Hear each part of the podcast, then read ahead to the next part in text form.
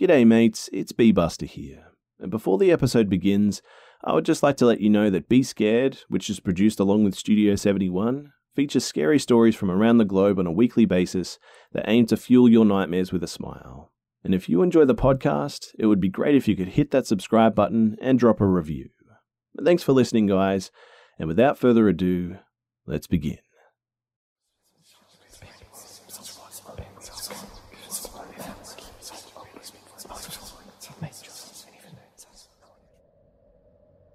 This happened when I was in college. So, I was home in the summer, just working. My boyfriend was also home for summer, working, living with his parents, about an hour and a half away. But we finally had a rare day when neither of us needed to work, so he drove down to spend the day with me. We were saving for the coming school year, so we tried not to spend too much, which ended up meaning that we ate lunch and dinner with my family at my house. After dinner, wanting to get some alone time as a couple, we decided to pick up root beer floats at Sonic and drive out to a local state park where young couples like to hang out. We parked and walked out to one of the little covered picnic tables in the woods, and while the parking lot was well lit, because of how thick the woods were, it was quite dark sitting at the picnic table. We'd hung out there late into the night before, and we always felt perfectly safe. But for some reason, though, I just felt a bit nervous sitting in the dark that night. So when another couple popped out of the woods past where we were and started making out, leaning up against the other end of the table, uh, we moved to my boyfriend's pickup.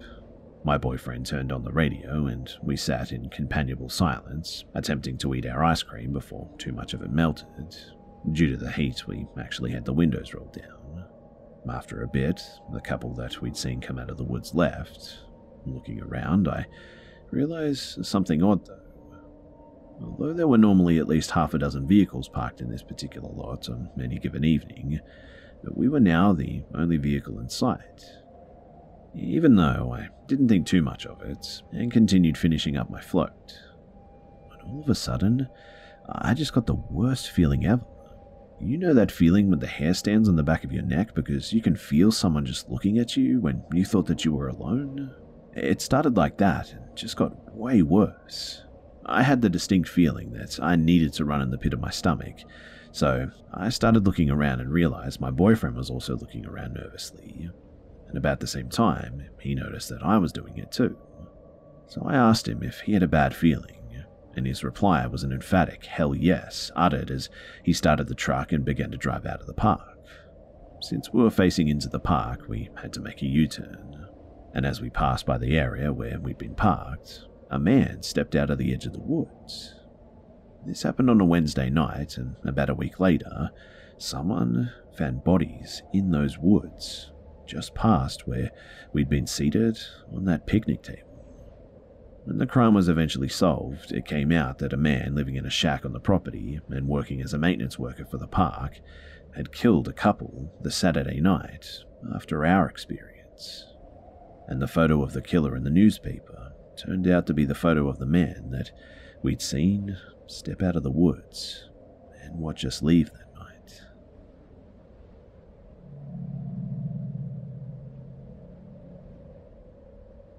So, I totally forgot about this happening until my mum brought it up at dinner tonight, and now it's 9:30 at night and I'm scared all over again.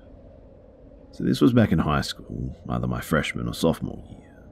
I missed the bus and I didn't have a car at the time, so my mum had to drive me to the school. The road that my tiny neighbourhood, more like a glorified cul de sac, was off of a long rural stretch that only had one equally tiny other neighbourhood and a few houses here and there.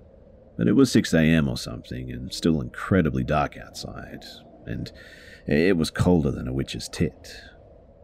And as we're pulling out of our neighbourhood, my mum and I both saw three children in blue and white private school uniforms standing side by side, shoulder to shoulder, at the entrance of the neighbourhood on the sidewalk.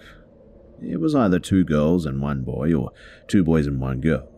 I don't remember the ratio, but the girls wore a, a blue and white skirt, kind of a dress outfit, and the boy was wearing a blue short sleeve shirt with khaki shorts.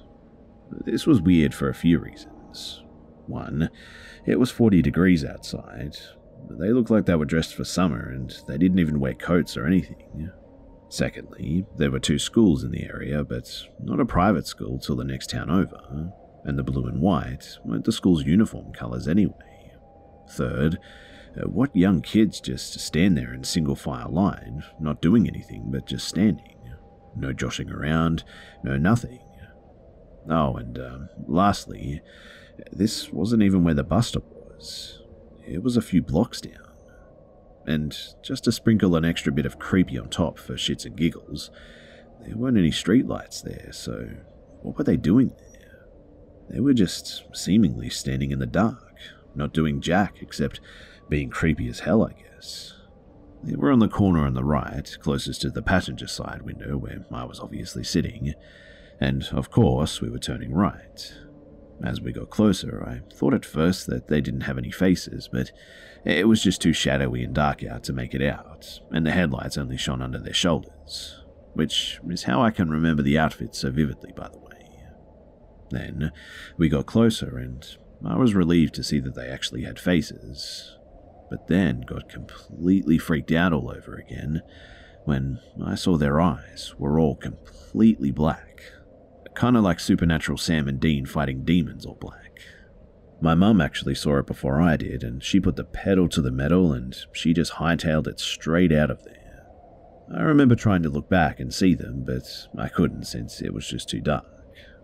My mum didn't go back home until the sun rose, and it was bright enough to not get scared anymore. Of course, nobody believed me at school, and my siblings thought that we were full of it. But we know what we saw. We never saw them again after that, though, and I thought that they were ghosts for some time, but a few months after that, I heard about the black eyed children on YouTube or something, and I made the connection. We moved shortly after that due to unrelated reasons. Uh, this was like four years ago now, I think, and I had blissfully forgotten about it until my mum said, Hey, remember when? And now I just want to die. And well, I hope my irrational anxieties and fears around children that are small enough for me to punt across a soccer field are amusing at least to some.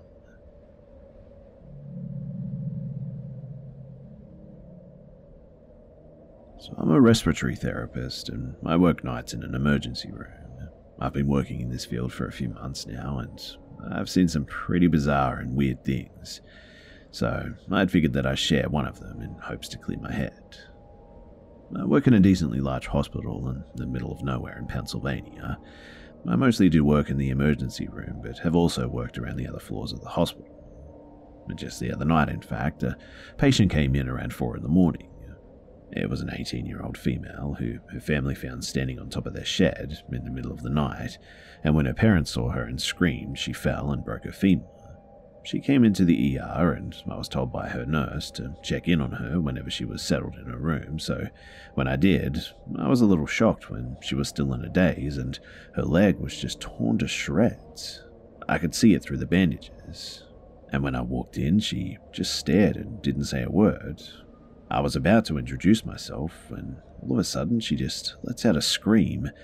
And not just any scream, it was a scream like that of an animal caught in a bear trap. After this, the nurse ran in and she started yelling numbers like 1, 2, 3, 4, but in random order. And after this, she just passed out and went unresponsive. She got moved up to one of the basic care floors, and last night I went to check on her and she's doing okay. The weird thing, though, is that now she's like a completely different person. I don't know what happened to this poor girl, but it was scary to say the least.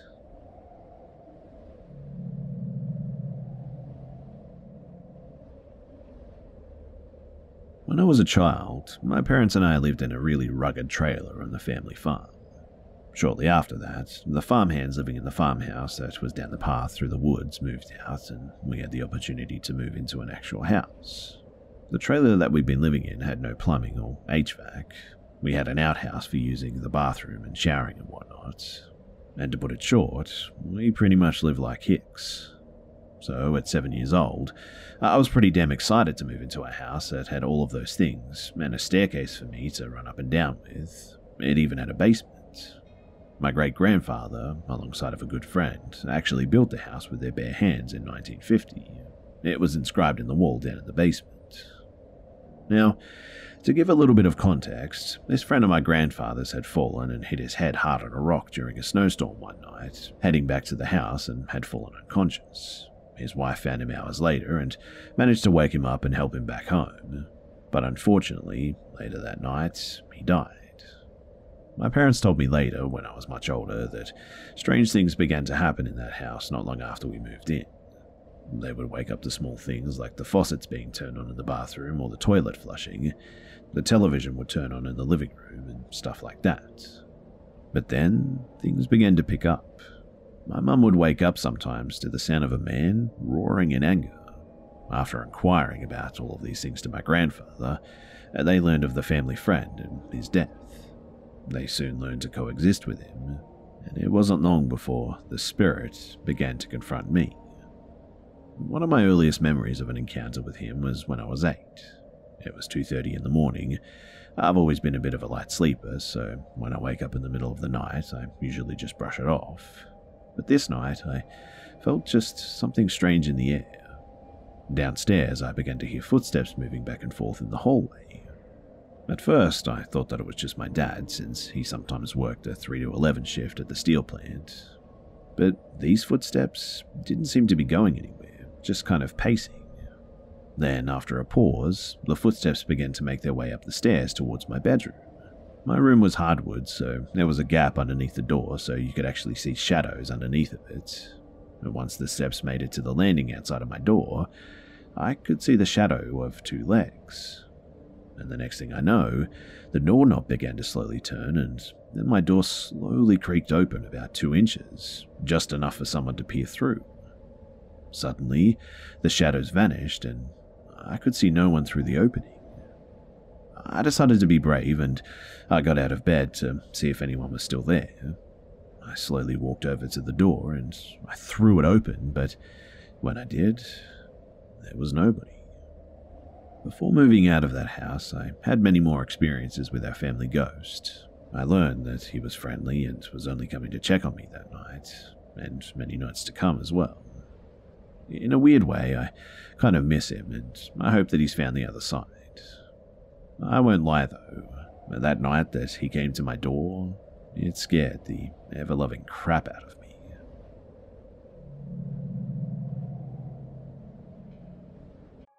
Apartments.com believes that a dishwasher does more than just clean plates. It turns your whole place into a time machine by turning the time that you would have spent washing dishes into extra time for you.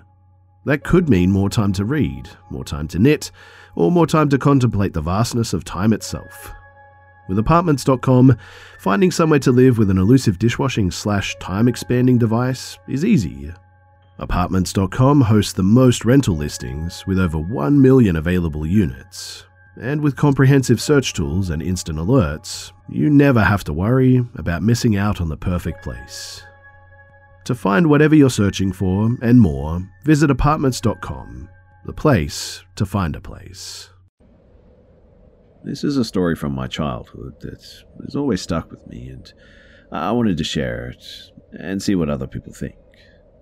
So my family and I had just moved into this new house. This was right after the housing market went way up in the 2000s. So the house that we were moving into was a complete dump because uh, that's all that we could really afford in our school district.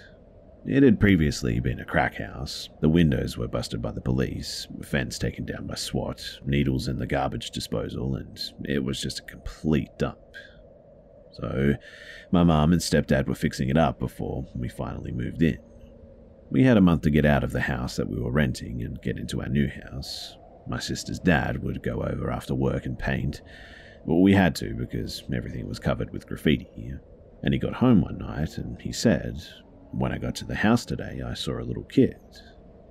This was after they had already replaced the windows, so nobody could have broken in. He said that he came into the house and he saw a kid go from one bedroom in the master to the other, and so he went into the master bedroom and Nobody was there. At first, he thought my mum had been there with my sister and I and had left somebody there or something, and when he realized that we were not there, he didn't really know what happened. My mum just told him that it must have been the fumes and open a window up and wear a mask next time. Keep in mind, too, that my stepdad really isn't the type of person to believe in ghosts or paranormal things, and he doesn't get scared easily, so this was really out of character for him. Right after we moved in, though, almost instantly in fact, my sister had an imaginary friend, Whitehead, which was unusual because uh, she was never a play pretend type of kid. She never really played with dolls or anything for that fact. She was more of a computer game kid type of person. She was always very logical too and thought very scientifically. And even though very young at the time, it was just odd because she never had an imaginary friend before. My mum and I were always the more artistic and wacky ones, and my sister and her dad were the more logical ones. Just to give you some insight. Anyway, uh, generally, when a child invents an imaginary friend, it's because they want someone to play with, right? But her imaginary friend was super annoying and he was always bothering her. And she would constantly complain about Mikey not sharing a toy, or he won't play this game, or he touched my juice, he's not following rules and not taking turns. And I mean, who invents an imaginary friend so that they can fight with them all day? But one day, though, my mum was out front just talking to my neighbour. She was telling my mum that before the people before us, there was another family with kids there and then she asked if we ever saw anything weird in the house. She told my mum that the family before saw stuff in the house and that her son, who was now a teenager, when he was little, that he had an imaginary friend named Mikey. And the kids that lived in her house before us also played with Mikey and that she had seen him before. My sister and I would spend the weekends with our grandparents, and my mum would take the batteries out of all of our toys because they would just go off randomly when no one was in our rooms. In fact, I remember I had a piggy bank that made a noise when I put money in it, and one night it just wouldn't stop, so I checked to see if it was jammed, but nothing was up with it, so I ended up throwing it away because it just wouldn't stop going off in the middle of the night. Now, I had never had problems with sleeping before or after that house, but when we lived there, every morning I would wake up kind of contorted in some way. I would wake up shoved into a little space between my bed and the dresser in a ball, and I would always be stuck, and my mum would have to help me out in the morning. I would always try to figure out exactly how I got there, but I never really could. I was in third or fourth grade at the time, and my mum had to put up guards on the side of the bed to stop me from doing it. But, inevitably, I would still end up contorted and shoved between my dresser or something. This never happened when I would stay at my grandparents', though, which was really weird. My mum worked a night job and would stay home during the day with my sister as well. So one night, she came home from work and was washing her hands in the kitchen. From the kitchen, you could see into the living room, and my mum turned around because she said that she could just feel someone watching her. And for a split second, there was a kid just standing there. She said that he looked about eight years old, and then he was just gone. Not long after that, too, it was my sister's birthday. After the party, my sister and I went to my grandparents' house. My mum and stepdad were alone. My mum took all the balloons from the party and tied them together and put them in the corner in the living room. They were watching TV, and the air was off because the weather is nice around my sister's birthday, and the fan wasn't on. When all of a sudden, the strings came together like somebody grabbed it, and then they floated about a foot. Then they went around the corner and really slowly down the hallway. Then, once it got to the light in the hallway, the balloons went down and around the light. It went down to the end of the hallway and stopped at my sister's door. Uh, my mum and stepdad were watching in shock, not knowing what the hell to do. So my mum decided to talk to it and she said, Hey Mikey, if you want those balloons, you can have them. right when she said that, the balloons went into my sister's room.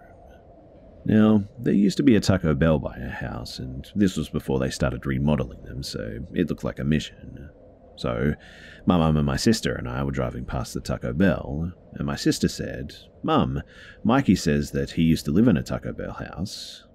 Well, we didn't think anything of it, but after we had lived there for a while, my mum decided to look into the history of the property. Before, it had been a cattle ranch, and she then learned that before that, right on the property where her house and three others were, she found out that there was a children's mission. It was run by the Catholic Church, and they had orphans, and that was when it all clicked. One year, my sister said too that it's Mikey's birthday and we have to make a cake. So my mum made a cake and then she marked it with a little dot on the calendar. Then, when she changed over the calendar the next year, she marked it with a dot again, just to see what would happen. And the following year, on the same day, my sister says it's Mikey's birthday and he would like a cake. At Christmas time, my mum went out and bought him a Hot Wheel and a little toy horse. A couple of days later, the horse just disappeared. My sister didn't touch it, and I had no idea where it went. And then, a couple of years later, when we were playing in the backyard, we actually found it buried in the yard. We brought it back inside and we put it on the coffee table, and that night it went missing again, and after that, we still haven't seen it. So, I was a picky eater and still am, but my stepdad used to make me stay at the table till I ate all of my food. I was also stubborn as a kid, so I would sit there until 10 at night sometimes when he would finally just let me go to bed. But every night at that table, I would see shadows walking around the hallway from room to room. I would just think that I was seeing things, but it was constantly, almost every night, in fact. Anyway, uh, that's pretty much everything that I remember from that place. My mum and my sister and I moved out after my mum and stepdad split up. I haven't been back there since then, and my sister's dad still lives there, and she goes there on the weekends and whatnot. She's in high school now, but she still tells me that the house feels very heavy and she sees shadow people all the time, but that's about it. I thought that I would just share this experience because, I don't know, I just find it interesting myself. Sorry if I jump around a lot, I just wanted to try and get most of it out there. I was young too, and it's hard to remember everything in order because it was so long ago. I have a lot of pictures from the house with weird stuff in it though, and I'll ask my mum for them and hopefully I can post them here. Anyway, thanks for listening.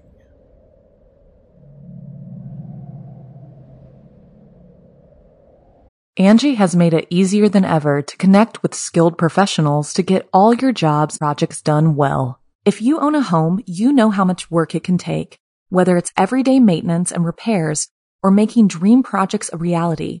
It can be hard just to know where to start, but now all you need to do is Angi that and find a skilled local pro who will deliver the quality and expertise you need. Angi has over 20 years of home service experience, and they've combined it with new tools to simplify the whole process. Bring them your project online or with the Angi app, answer a few questions, and Angi can handle the rest from start to finish or help you compare quotes from multiple pros and connect instantly, which means you can take care of just about any home project in just a few taps. Because when it comes to getting the most out of your home, you can do this when you Angi that. Download the free Angi mobile app today or visit Angi.com. That's A-N-G-I dot com. This is my first time sharing this story, and hopefully it's not too hard to follow. This all happened about eight years ago, and this is about my friend, A. I've known her since I was 15, and we were co workers for about five years and when I turned 18, we actually became roommates. Her boyfriend at the time also lived with us. So, A was just always kind of different. She was very religious and always talked about God and struggled with partying or smoking, without feeling guilty afterwards, that is. We would throw house parties. Nothing crazy, just a group of us playing beer pong, drinking, and maybe a little bit of weed. Nothing ever crazy happened, but Literally, after every time, she would have to tell me that she can't do this anymore. She needs to focus on her relationship with God and whatnot. Yet, the parties were usually her idea, but I got so used to her being like that that I just thought that that's her personality and I can deal with it. But about a year into us living together, her boyfriend decided to break up with her. And they'd been together since high school, and he's about three years older than her, so when this happened, I felt like this is where the chaos began. She starts to see a therapist and a psychologist because she went into a severe depression. I'm not sure why the doctor decided to put her on Adderall, but she tells me that she's being diagnosed with depression and ADD. I didn't really think much of it because I've known a few people in my life that take the same medication and it does seem to help them. But after a few months of her being on this medication, she drops a lot of weight and becomes way more spontaneous, and did things that were just way out of character for her. She became very promiscuous too, and she would drive to San Diego, which is almost three hours away from where we live, to have one night stands. It wasn't until another few months after that that I noticed something was just really off with her. She started sleeping with one of our co workers and got oddly jealous if anyone would just even talk to him. We all worked in the same department, so, I mean, we all kind of had to talk to each other. In fact, on one occasion, I asked if he would grab something from the back, and I turned around, and she's just staring at me with this angry blank stare and says, I know what you're doing. And I'm like, what? Because I literally had no idea what she was talking about. And she says, I see the way you're looking at him. I know what you're trying to do. I say, Are you being serious? Please tell me you're joking. And she says, I see it. You can't lie to me. I know what you're trying to do. I won't let it happen. By this time, I was so pissed off that I just left work and I went home because she was 100% serious. It didn't freak me out so much as just kind of pissed me off.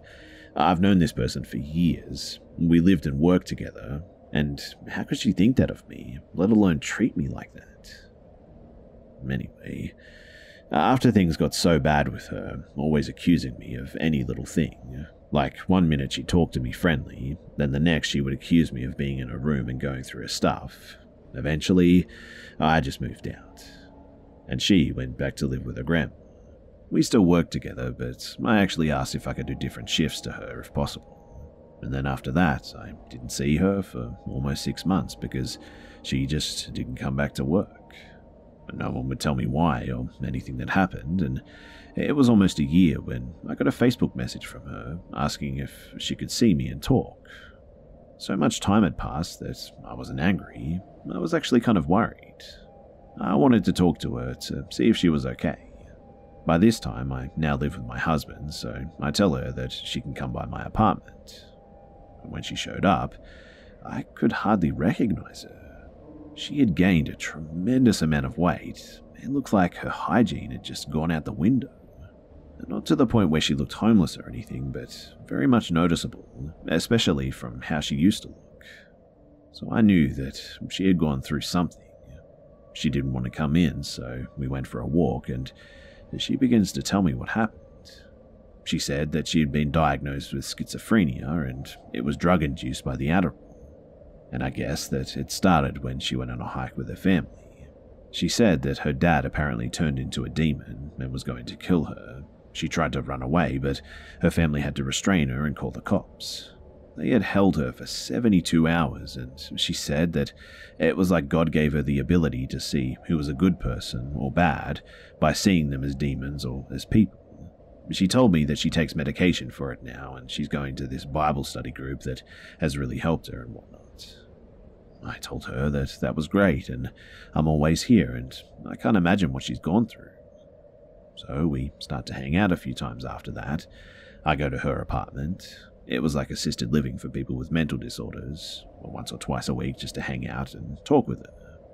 I never really thought of her as dangerous because, well, she was on her meds, and from what I've read and heard of schizophrenics, they aren't usually violent. Plus, she seemed somewhat well.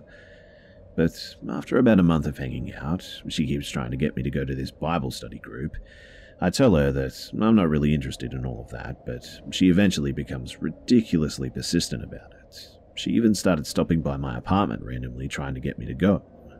And this is the point where I slowly stopped coming by because it was like every time we hung out, she always brought it up and just wouldn't let it go.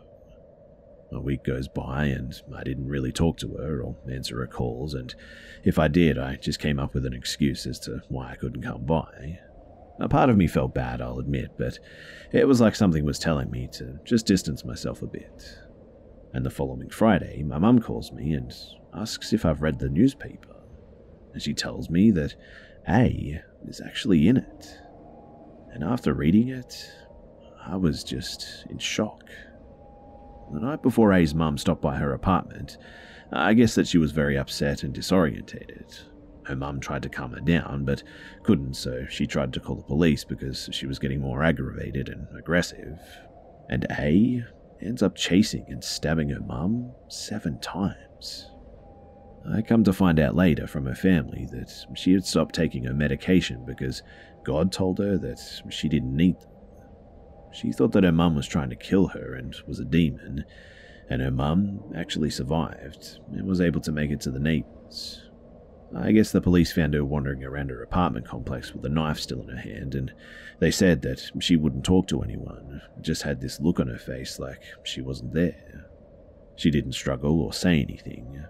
To think, though, that if I hadn't have distanced myself like I did, that could have easily been me. And quite honestly, the thought of her being violent like that just never entered my mind. It was just a, a really terrifying and heartbreaking story. It's almost as if I had to grieve for her because who she used to be no longer existed, and knowing who she was, she just didn't deserve that kind of life. I'm sorry that this is a bit long and probably not that well expressed, but anyway, that's my story of my friend A, and I hope she's doing well.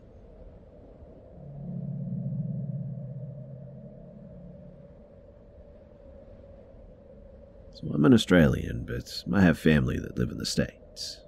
Four years ago, December of 2015, I was in Ohio for Christmas, staying with my sister.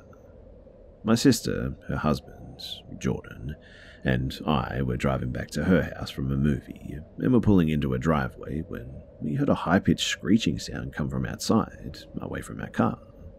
Assuming that it was just a bat or something, we all got out thinking nothing of it.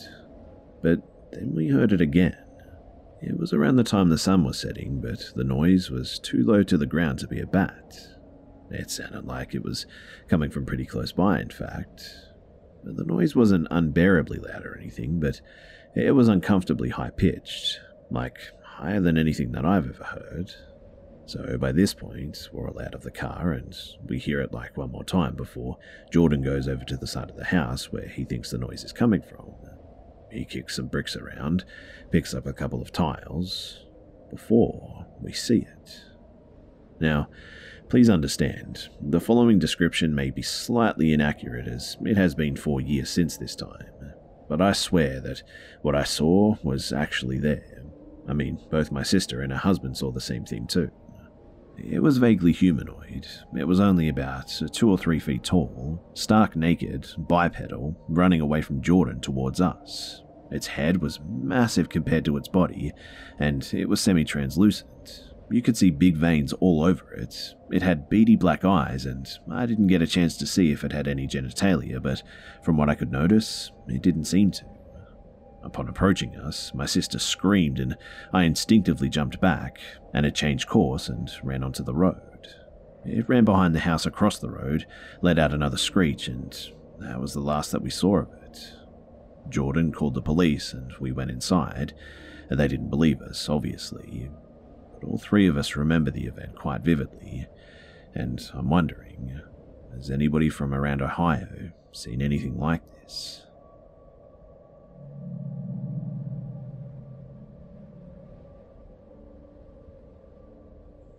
I've been working at a department store for the past two years.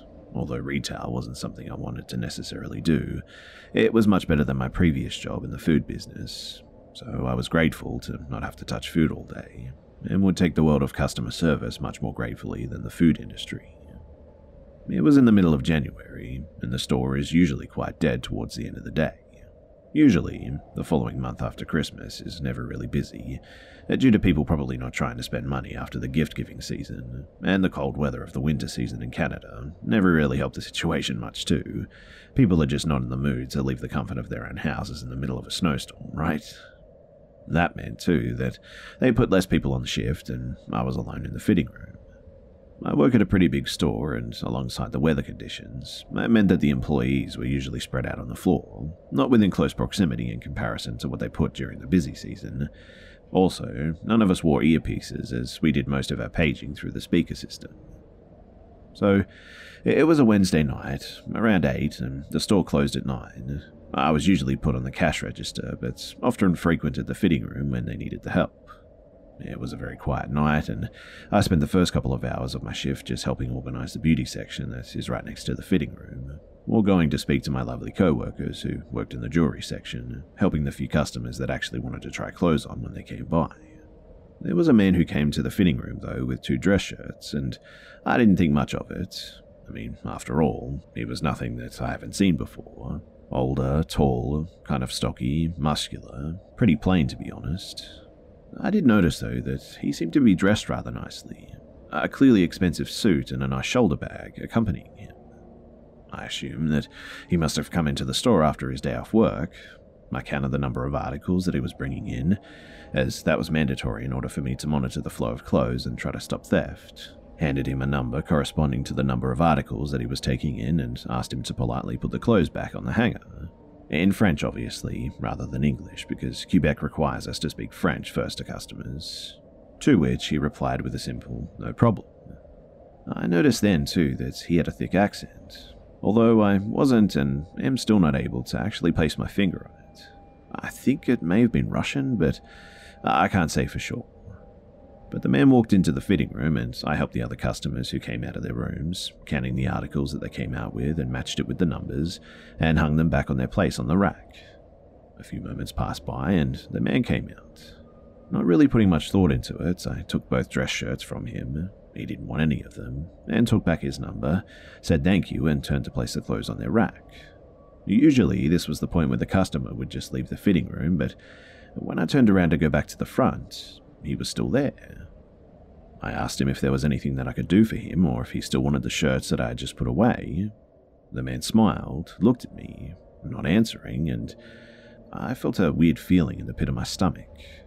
He was looking at me as if he wanted to say something, and me, being the 5'4 girl who hates confrontation of any kind, just kind of nervously laughed and started to organize the desk at the front of the fitting room entrance, awkwardly arranging all the numbers, although they were already in order. He asked for my name, to which I just looked down at the name tag I was wearing and I repeated it. He told me that it was a beautiful name. I laughed nervously at this, never knowing what to do in these sorts of situations, and being nice to him was a part of my job in customer service, so it's all that I could think of. Besides, he didn't do anything wrong, just complimented me. I said thank you, and I looked away to avoid eye contact. But then he just kind of stood there, for what felt like 20 minutes, but was probably closer to three, I suppose. He stood there as I helped other customers, and it was beginning to make me feel very uncomfortable. But not wanting to be rude, and also not wanting to subject myself to being uncomfortable for the rest of my shift, or however long he was planning to be there, I asked him if there was anything else that he needed help with. And here's where I began to get a bit scared. He then proceeded to tell me that he'll be waiting for me at 9:30 outside the doors of our store. He wanted to take me out. Confused, I just kind of looked at him oddly, because how did he know that that was when we finished? The store closed at 9, that's true, but we usually spend 30 minutes cleaning up the store. I suppose that that information isn't hard to guess, but it still felt a bit weird. Plus, why did he want to take me out? I once again laughed nervously, because that seemed to be the only thing that I was able to do when uncomfortable, and politely declined, saying that I had to get home and study. But then he laughed and took a step closer towards me, and I instinctively took a step back. And he didn't seem to accept that answer because he just smiled once more and said, I'll be waiting for you outside the door where all the employees leave from, in the truck alley. I'll be there. There was a door that employees exited the mall from because the normal doors usually locked around 9:15, and we always finish later than that, so uh, we take the door that takes us into a slight alley where all the trucks go to drop off shipments for our store and whatnot. But again, being someone who hates confrontation and who doesn't do well with controlling my emotions, I felt myself start to tear up at this comment. No employee is allowed to mention the door that we leave from. It's a company rule, since we usually finish late and the parking lot is dark, they don't want anyone to know where we exit from, as a precaution. I told him once more that while I appreciated his offer, that I just wasn't interested and I had to continue my work. I politely told him to leave when he put a hand on my shoulder and I felt myself instantly freeze up. I remember thinking, praying in fact, that one of my co workers would show up and pick up the rack, or the jewelry employee would stop filling the cases and just turn around. Obviously, with my luck, nobody did though. He told me that I was a pretty girl and that he couldn't wait for me in the alley at the end of my shift. He said that he has a nice apartment and had a cute dog, as if the dog was going to change my mind or something, and we could have a fun time. Desperate now, I said that I just had a boyfriend and he was going to be picking me up, hoping that that would deter him, but he just laughed. He said my name, and then told me that that wasn't something that usually stopped him, placing his hand on my shoulder. I honestly really began to feel scared at this point, and I just excused myself to use the phone on my desk, shaking his hand off of me that I hadn't realized was actually gripped on me pretty tightly. I paged the number for my coordinator, who curtly replied before I was even able to get a word in that she was busy with a customer and just hung up on me. So, unsure of what to do, as the man was still next to me as he followed me up to my desk, I called my manager, who thankfully replied. When he saw that I was speaking with someone on the phone, he left the fitting room, but it didn't make me feel any better. I told my manager what had happened, and with good reason, she freaked out, telling me that I need to report him immediately, reminding me that with people like that, I really have to be careful. She told me to call security, which I did, and the security guard told me that he had an eye on him through the camera. So it was around 8:30 at this point, and I was getting ready to start my closing tasks, still paranoid about what the man had said. To be fair, I'm a bit of a paranoid person at best, and I watch way too many murder documentaries, so I may have been overthinking. But it did sound like the beginning of an abduction movie, honestly. I kind of calmed down after a bit, not seeing the man anymore, and when the security guard called me back, he wanted to let me know that the man had never left. In fact, the guy was now circling the store. I felt more dread than before pop up in my stomach because, I mean, he didn't leave. Thankfully, he hadn't come back to see me. I felt kind of better for the fact that the security guard had seen him, so if anything did happen, there was someone who was able to identify him. Once again, overthinking, I suppose, but by the time the store closed and it was time to leave, two of my co workers, Evan and Ethan, two boys who worked in the warehouse, made sure to walk me all the way to my car, not letting me be alone. And boy, did I appreciate that. Although I didn't want to admit it, I was scared walking through that alleyway, and I was even more paranoid that he was going to follow me home. I took the extra long route to see if anyone was trailing me, to which he wasn't and when I walked through the safety door of my house and locked it behind me, I let go of a breath that I wasn't even aware I was holding in. I make sure now to always leave the store using the buddy system. I never walk alone, and I always make sure that I'm hyper aware of my surroundings. I also never wear my name tag anymore, and luckily, nothing happened to me, and maybe I was just overthinking the entire experience, I'll admit. But I want to stress that even if your job is in customer service, if someone makes you uncomfortable, it's good to speak up. You shouldn't have to be subjected to this behavior at your work, or anywhere for that matter.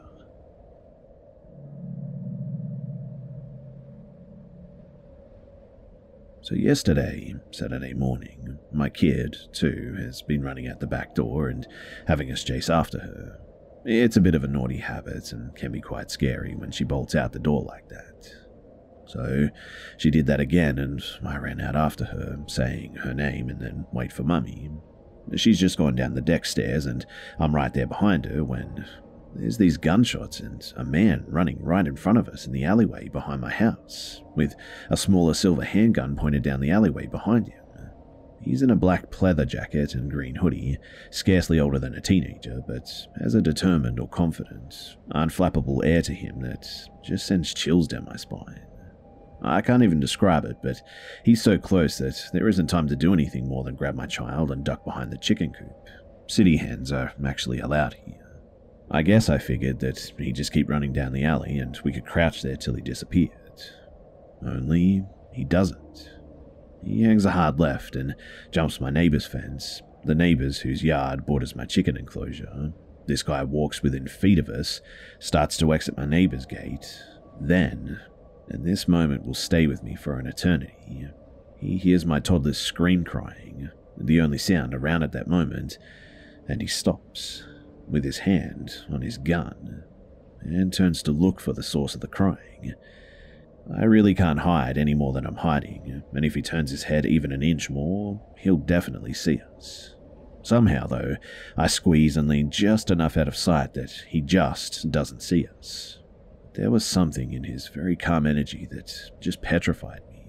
A shooter who just had a gun battle in the middle of the day in a family neighborhood seems to give absolutely no fucks, naturally, if others are hurt.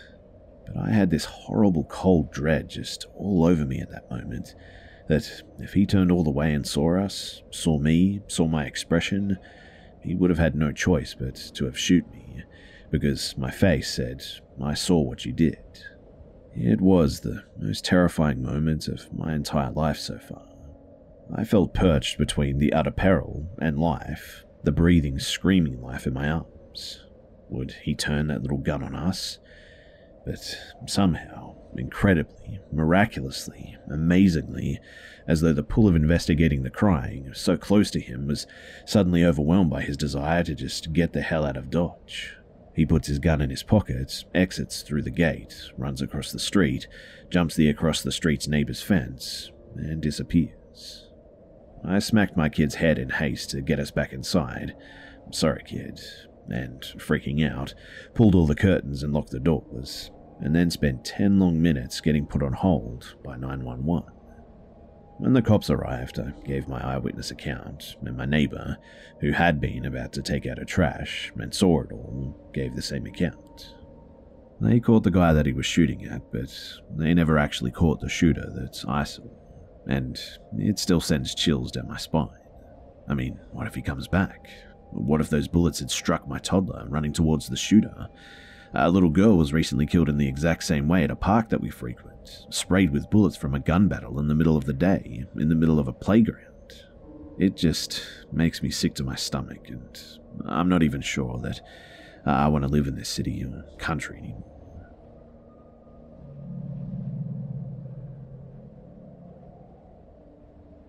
About seven years ago, I was 20 years old, going to college and trying to make a little extra money and I picked up a job working in Flint, MI, as a live in caregiver for a 98 year old woman named Lillian who had Alzheimer's. Honestly, I wasn't trained the way that I should have been to properly care for her. I did a lot of research and I tried my best to learn everything that I could to make the situation as comfortable as possible for her. Needless to say, though, I did get frustrated sometimes. One of those times was a hot summer night, probably around 2 a.m., when I awoke to Lillian screaming from her bedroom. I ran to her to find her sitting in her laundry basket. After helping her up, I also noticed that she had unfortunately wet herself. I took her to the bathroom to get her cleaned up, and she told me that she thought that the laundry basket was the toilet, and after she had sat in it, she couldn't get out. I felt really sorry for her, obviously. I tried my best to reassure her that it would be okay. I told her that I would clean everything up, run her laundry again, and stay up the rest of the night, just in case she needed anything. Once Lillian fell back to sleep, I threw her laundry in and I decided that I had time to sneak out for a quick cigarette. Yes, I'm one of those nasty, horrible smokers. So I decided to sit in my car to use the air conditioning to stay cool and call my best friend to see if she was still up so I could vent a little. Also, I just wanted to talk to someone as it was late at night and I was alone in my car.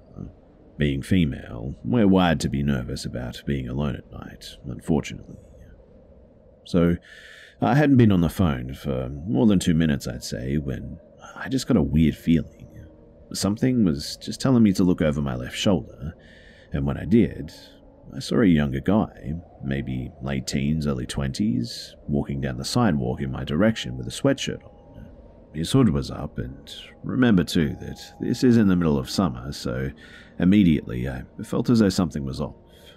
But I reason, who am I to say that this guy isn't cold?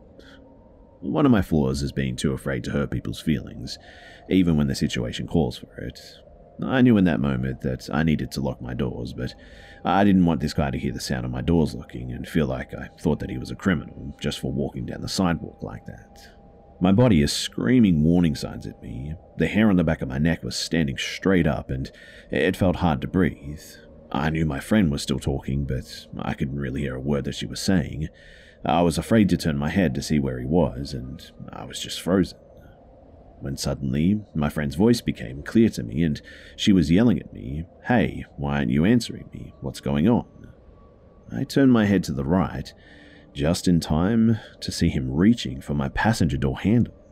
Without even having time to think, I somehow managed to reach up with my left hand and hit the lock button for the doors just as he started pulling at the handle. His right hand was in the front pocket of his sweatshirt.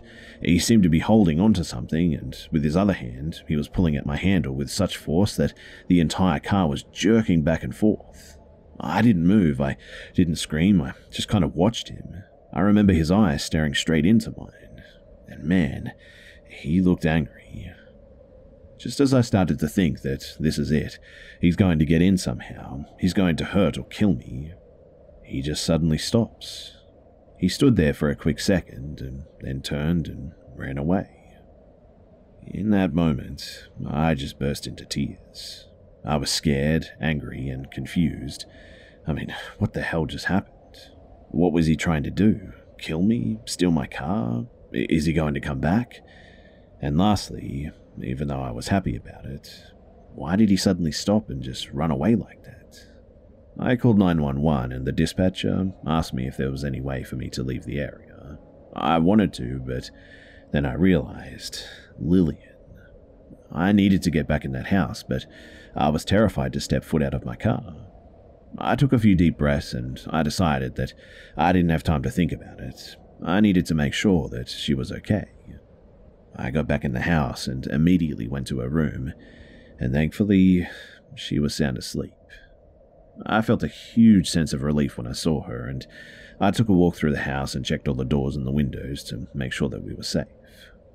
Everything was secure, and I sat down on the couch in the living room in the dark and waited for the cops to come. For those of you who don't know much about Flint, this type of call is not their top priority at all. It took them over four hours to respond, and at that point, obviously, there is nothing that they can do, because he was long I still think about that night more often than I would like to admit as well. The what ifs are definitely the hardest part. All I know is that I hope to never be in a situation like that again.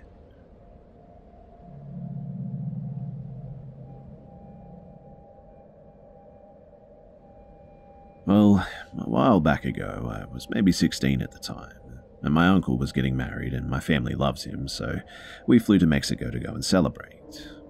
I got my hair done and wore a dress, so I looked nice. My uncle and my new aunt were happy, so after a week, we went back home. Once I got home, I noticed a message from a stranger on Messenger, and also a friend request from the same guy. The text message read, Hello, I'm your cousin, a relative of your mother. I saw you in the wedding. I found it strange, but he was confirmed family because he sent a selfie of himself in the wedding, also one in my grandma's living room. Also, his friends in common were also some of my aunts and my mum too, so I knew that he wasn't lying. Also, he's like in his mid 30s, so he was like an uncle, not really a cousin in my eyes. And he may have said that to seem younger. That's what I felt because he kept trying to seem younger in the text. But anyway, I, being the nice person that I was, just said, Oh, okay, what's going on? And he texted back, Nothing, just wanted to say hello. I texted back, Pleasure to meet you, and he then texted me, I hope I'm not bothering you by texting you. Tell me about yourself. Do you have a boyfriend? Are you married or single? How old are you? I got a little uncomfortable about this, but I answered, I don't have a boyfriend and I'm 16. He kept bringing up some musicians in order to have some connection with me. He said that he liked Katy Perry, not knowing that I was a punk kid. So I told him about the bands that I liked, and he said that we had similar music tastes, which honestly made me laugh seeing how untrue that was. He then asked me three times if I had a boyfriend, and then told me that he had no girlfriend, and also kept trying to talk about myself. We talked about movies that we liked. Again, for some reason, he kept bringing up kids' films. I think that it was in hopes that it could be another thing that we had in common. But I was into horror films and sent him pictures of like Donnie Darko and Child's Play, and he then sent one of the Smurfs movie poster, once again saying that we have similar interests, or wanting me to agree with him. He then asked me if I worked out, and I said no.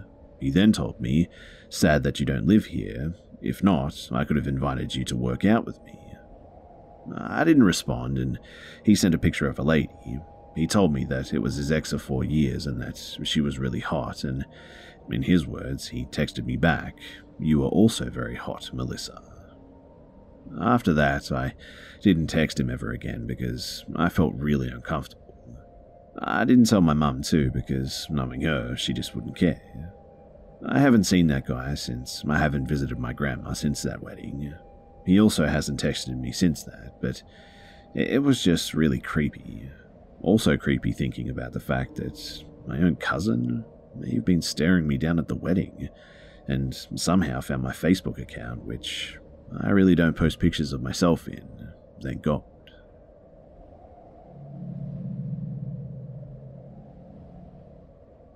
This just happened to me in the bathroom at my college. So, I walked into the bathroom at my community college, and there's another guy in there, and he's at one of the two urinals. I walk in and step up to the other urinal, and from the moment that I walked in to the moment that I unzipped my pants, this guy was just staring at me. In my head, I thought maybe this guy is on the spectrum or something, because our college has a lot of students that are special needs and is a great place for them to get a degree and has really good programs to work with them. So it felt a bit off, but I thought maybe it's nothing. And boy, do I wish that that was where the interaction ended. He finished before me, and he went over to wash his hands. I was just waiting for him to finish up and leave the restroom because it felt really weird. And while I'm still at the urinal and this guy is washing his hands, he looks at me and says, You're a complete stranger, so you won't judge me. Is it wrong of me to take out my anger on people that I don't know? My first thought was, This guy isn't right, but I should probably listen. But I answered and I said, No, that's not right. That isn't healthy for you or the other person. He answers, That's the conclusion that I've come to as well. Thanks and he then just turns and walks out of the bathroom without even drying his hands.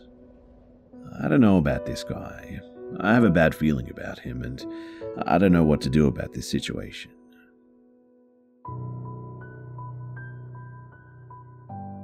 G'day, mates. It's B Buster here. Thanks for tuning in to this week's episode of the Be Scared podcast. And please don't forget to subscribe so you don't miss next week's episode, too. Also, it would be much appreciated if you could share this new podcast with your friends and family and on social media too. Thanks again for listening, guys, and I'll see you mates in the next one. Angi has made it easier than ever to connect with skilled professionals to get all your jobs projects done well. If you own a home, you know how much work it can take, whether it's everyday maintenance and repairs or making dream projects a reality. It can be hard just to know where to start, but now all you need to do is Angi that and find a skilled local pro who will deliver the quality and expertise you need. Angi has over 20 years of home service experience, and they've combined it with new tools to simplify the whole process. Bring them your project online or with the Angi app, answer a few questions, and Angi can handle the rest from start to finish or help you compare quotes from multiple pros and connect instantly, which means you can take care of just about any home project in just a few taps. Because when it comes to getting the most out of your home, you can do this when you Angi that. Download the free Angi mobile app today or visit Angi.com. That's A-N-G-I dot com.